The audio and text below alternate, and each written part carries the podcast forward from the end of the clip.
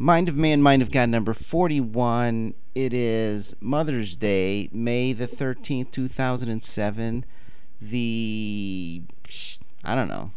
What day is this? Sixth Sunday of Easter or something? Yes. Hey, Dave, how you doing? Hey, I'm fine. How are you doing? I'm doing good. We're we're late. We had a funny day. Yeah, we kind of didn't think we were even going to do this thing. So Yeah. I'm not sure what's going to come to pass with this whole deal. But But but we wanted to say Happy Mother's Day anyway. happy Mother's Day to our mothers and to all mothers, wherever they may be. Indeed. And um, Mother's Day, that's an important one, isn't it? Yeah. It's kind of like more important than Father's Day in a way, I think. What? What do you think? to the mothers it is. Well, I mean, but is, isn't it one of those things? It's a bigger deal, isn't it? Don't- you think? Just It is a bigger deal, I guess, you know, cuz I'm not saying that's fair necessarily, but you know, you know that there's more emotionalism tied up with mothers usually yeah. Why is that? cuz they're girls. oh, okay. Are you pissed today or what? Well, I'm not pissed about mothers. I'm just I don't know. It sounds like you might be. No, I'm just saying that women, you know, they major in emotional stuff and we don't. Yeah. So, Minor in it, yeah. unless we're obsessed and like bawling over a girl or something, like we're, when we're drinking. yes, well, that could happen. So, Um. So yeah. So should we talk about the readings? why not? Okay. So uh, what do you think of these? Okay, the first reading was Acts. We're going through Acts, right? And then we have, and it was more. Last week they were making a church, right? And this week they're even more making a church. Right. And then that crazy revelation crap. Oh yeah. And then the gospel was what? Um, Uh, that's the one where it was more more John 14. Jesus loves you and Holy Spirit coming. Holy Spirit and peace be with you and blah blah. So I mean that's that's cool stuff. See actually see now it's night. Usually we do this in the morning. So I've already been to church, right? Uh huh. And and the priest actually talked about this whole pe- so we can rip the priest off. no, because I didn't want to talk about this anyway. He, Oh, you didn't? He talked about the gospel and how peace be with you and the Holy Spirit and don't let your hearts be troubled or afraid, which is a good message, Sure. You know. But I was like, see here, here's a thing I was afraid to talk about. You read this first reading, and you've heard of and like Vatican II, right? Have you heard of that? Yeah. Sure. Yeah, it's like a council of the church. Technically, you know, they have these ecumenical councils where the whole church gets together and and makes a decision or something, right? Well, this is actually considered the first ecumenical council. Was it a couple guys?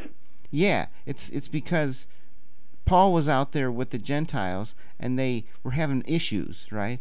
The issue was do we have to do, you know, they're getting all these non-Jews to become Christians and they said, "Well, do we have to follow all the Jewish laws?" And and so they said, "We don't know cuz it's a new thing." So the so the church f- from Paul's place went out and they went to Jerusalem to hook up with Peter, right? So this was sort of the council of the church. The whole church got together and made a decision, and they decided that no, you don't have to follow all these Jewish laws because that's not really part of Christianity. I mean, Christianity came from that, but you know the you you can't eat pork and all this when you know these guys are used to eating pork, right? so it's not part of their heritage. So they decided, okay, the only thing you can't do is uh, really bad things like abstain from meat sacrificed to idols because blah blah blah. And they went, okay, and everybody was happy. That So- sounds like a good thing. It was, but it's like, you know, they got together, they said, this is the issue, what do we all think? Okay, and they made a decision and they went on. And so, but is that not how it don't normally happen? No, that's good. Well, you know, but usually there's some issue in consoles, and and it's like, but that's made me think. You know, that that's why I was mad. I said so. It made me think of Vatican II, right? Mm-hmm. Which John the Twenty Third called, and he wanted aggiornamento. See, normally when you have a council, it's because you know there's some big issue. There's a heresy or something. Right. And John 23rd kind of went, you know, we're just a little bit too stuffy. We need some, you know, fresh air. Open the windows and let let the Holy Spirit in.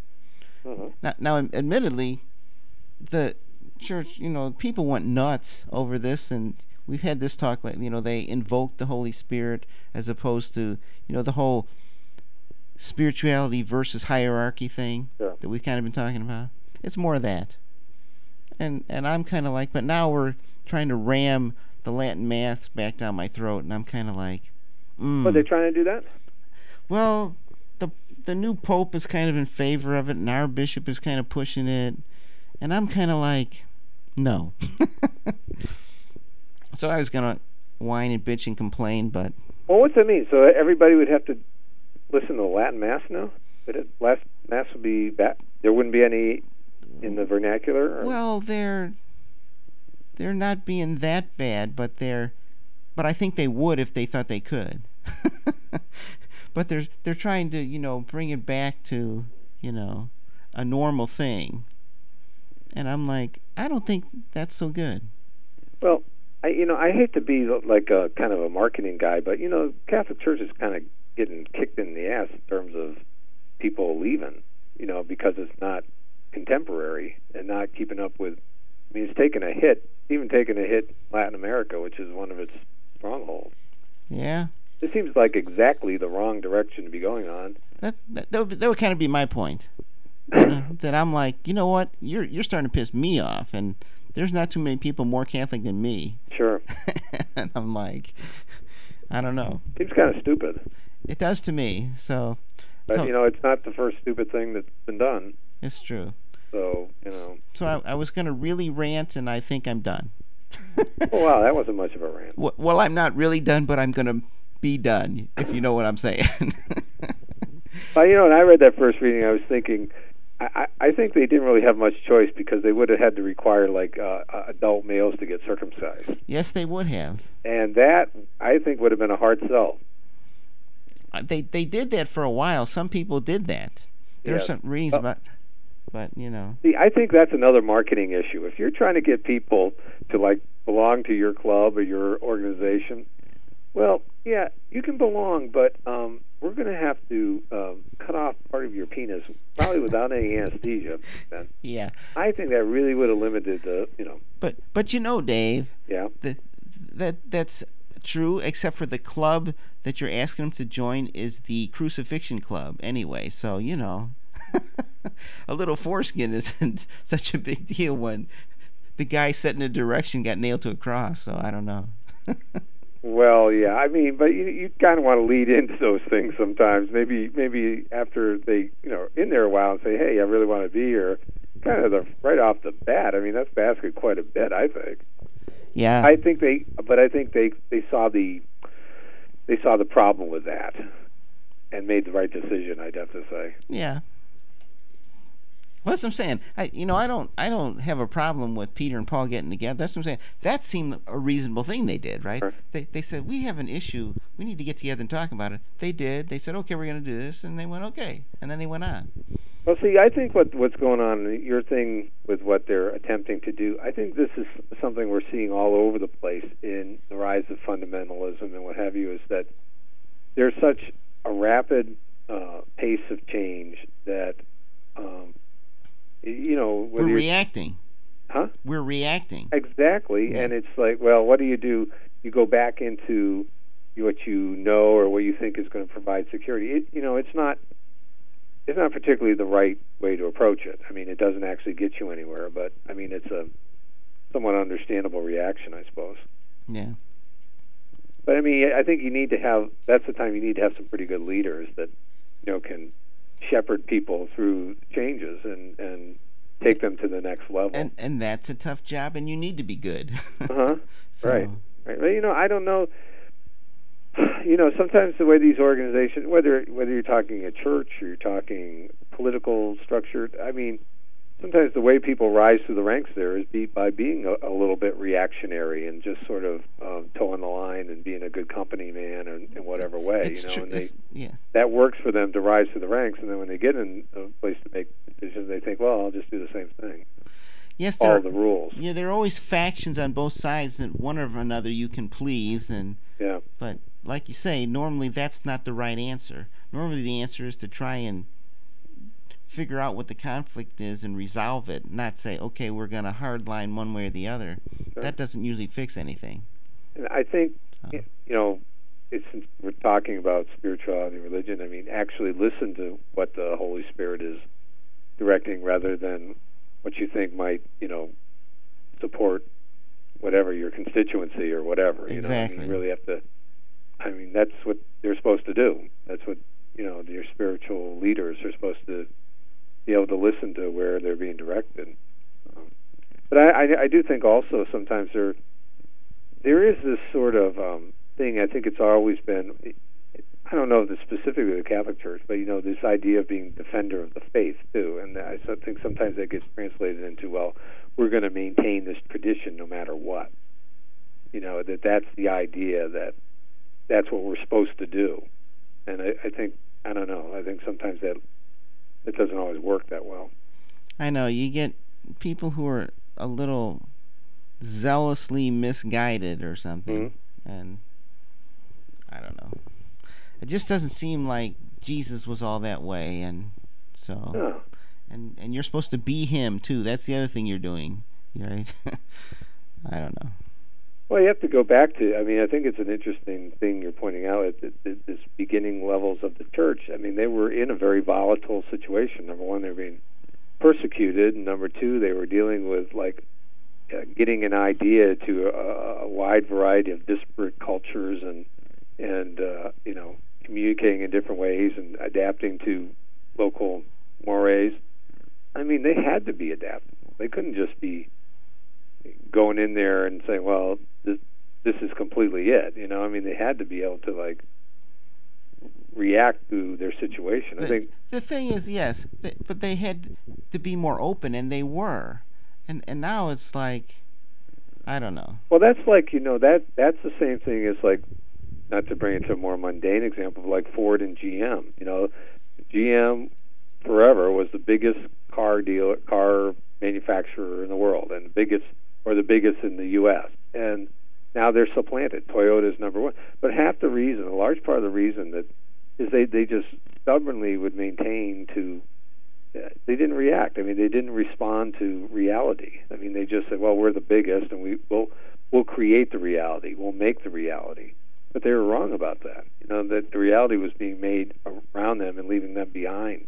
And that's what something that I think is, well, you know, I, I'm certainly not as Catholic as you uh, by any stretch of the imagination, but you know, I think that's been a big problem with the church for years. Is that they they think, well, we're so big that you know we, we don't have to kind of you know adapt or do anything, and I, I think it's I think it's foolhardy, frankly. I mean, I think they're losing. Well, yeah, except their point would be that well, we have adapted, and now we've got all this crazy Protestant stuff going on in our churches, and and we're having trouble, so that must be the problem, you know. So we're going to go back to the '50s when it was good, you Oh, know. stupid. I mean, there's it's it's a misperception of, you know, I don't know. Perception of what's going on. I think the, Yes. it, it's a misperception of what what people are really looking for in from their church. It's true. People are looking for something, and and we've not been giving it to them, but Right. but they but they're just looking at the charts, right? Look at the mass attendance; it's going down. Look, it was good, you know, 40 years ago, so we should go do what we did then. You know, that's like you know, like you're saying, making a factory. Well, this was good 40 years ago. We should do what we did 40 years ago. That doesn't work anymore. No. you know, so Doesn't. I don't know. And the the the, the you know the, I think you know I think one thing about the Catholicism is that you know I think the traditions and the sacrifice of the mass and, and the the basic some basic stuff is really important. It needs to be maintained, but I think you get kind of caught up in in minutia uh, uh, and things that really don't matter in terms of I don't know local differences or structure or certain elements of the of the mass or certain elements of the Yeah. worship. I mean, they get all caught up on. I mean, they're like Pharisees or something. I mean, Exactly. so caught up in the letter of the law they've completely missed what's important. And, And and here we the people who are going to hell are trying to tell them, boy, this sounds familiar, doesn't it? there you go. you know, things do circle back like that. Don't they? And is that like foosball at all, Dave? sometimes that ball just comes back at you. You know, you think you're taking a good shot, and damn it, what's this doing back in my end again? You know. Well, you know that's also that ties in with you, you know you get so focused on what you're doing, you don't see the whole picture of what the other side is up to or the, how they're adapting to what you're doing. Right. I've done this same move every time for the last, you know, Great. 10 years and it's always worked fine. Always worked. You know what? It doesn't work anymore. you need a new shot. But if I keep doing it, it's bound to work. I'll just keep doing it. It's bound to work. It's Isn't that isn't that the the pure definition of insanity. yes. Absolutely. Doing the same thing over and over again expecting different results. Absolutely. And and and the story of my um, relationship life as well. Me too. See? My relationship. I'm trying to change though, Dave. I'm trying to trying to be Right. Open to things, but Me too. I'm hoping. Well, I did have a, a uh, a quote to read from Jung about mothers for Mother's Day. okay. It's a little lengthy and a little esoteric here, but uh, I kind of liked it. Isn't that guy nuts? Jung? Yeah. Oh no, Jung's a great. Jung was great. You did you major in psychology? I did. Okay. Yeah. Well, he- you know, from a, well, you know, he of all the, to be quite frank, of, of all the um, psychologists, he's probably the most spiritually oriented. I mean, All right. Well, okay. I'll I'll diss on a psychologist, but I don't know what hell I'm talking about. So go. Okay. All right. Okay. So he's talking about mothers. This, this is the mother love, which is one of the most moving and unforgettable memories of our lives. The mysterious root of all growth and change. The love that means homecoming, shelter, and the long silence which everything begins and which everything ends. Intimately known and yet strange like nature, lovingly tender and yet cruel like fate, joyous and untiring giver of life, Mater Dolorosa and mute, implacable portal that closes upon the dead. Mother is mother love, my experience, my secret. Why risk saying too much, too much that is false and inadequate and beside the point about that human being who was our mother, the accidental carrier of that great experience which includes herself and myself and all mankind, and indeed the whole of created nature, the experience of life whose children we are. The attempt to say these things has always been made and probably always will be, but a sensitive person cannot, in all fairness, load that enormous burden of meaning, responsibility, duty, heaven and hell onto the shoulders of one frail and fallible human being, so deserving of love, indulgence, understanding, and forgiveness, was our mother. He knows that the mother carries for us the important image of the mater natura, mater spiritualis, of the totality of life of which we are a small and helpless part. That's it. Thank you, mom. so, mom, so the, to distill that down, you know, you're you're great. You're a fallible human being. Forgive you. Participate in this whole big cycle of life. Too much for any of us to really understand what the hell it's all about. But thanks. Happy Mother's Day. And and baking cookies actually helps. Yes, cookies are a good part. There you go. Don't forget those. All right. All right, man. All right. Thanks. See ya. You can make it. Shoot it. mommog.com.